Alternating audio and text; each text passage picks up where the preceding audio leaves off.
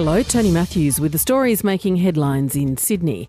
Three Chinese warships will today wrap up their Sydney Harbour stopover as the government considers whether to notify the public in advance of future naval visits. Here's Defence correspondent Andrew Greene.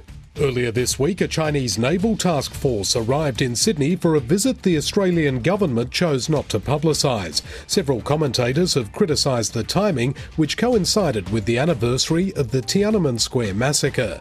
Defence Personnel Minister Darren Chester has acknowledged future visits could be handled differently. I think we can work with the public on explaining uh, when ships are coming and going. We can do that in the future. The Chinese warships will depart Garden Island later today. Andrew Greene, ABC News, Canberra.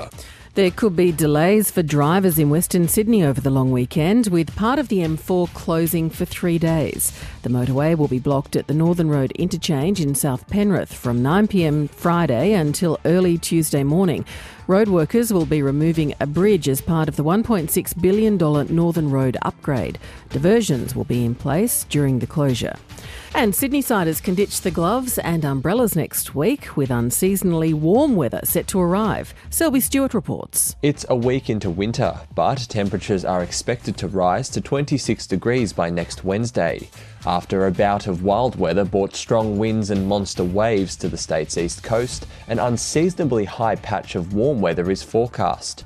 The Bureau of Meteorology's Stephen Stefanak says the cold snap is over. We're going to start getting these above average temperatures across the state and particularly in the northwest states northwest.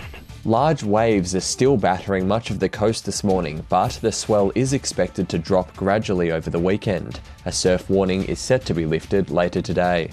For more details on any of those stories, go to ABC News Online.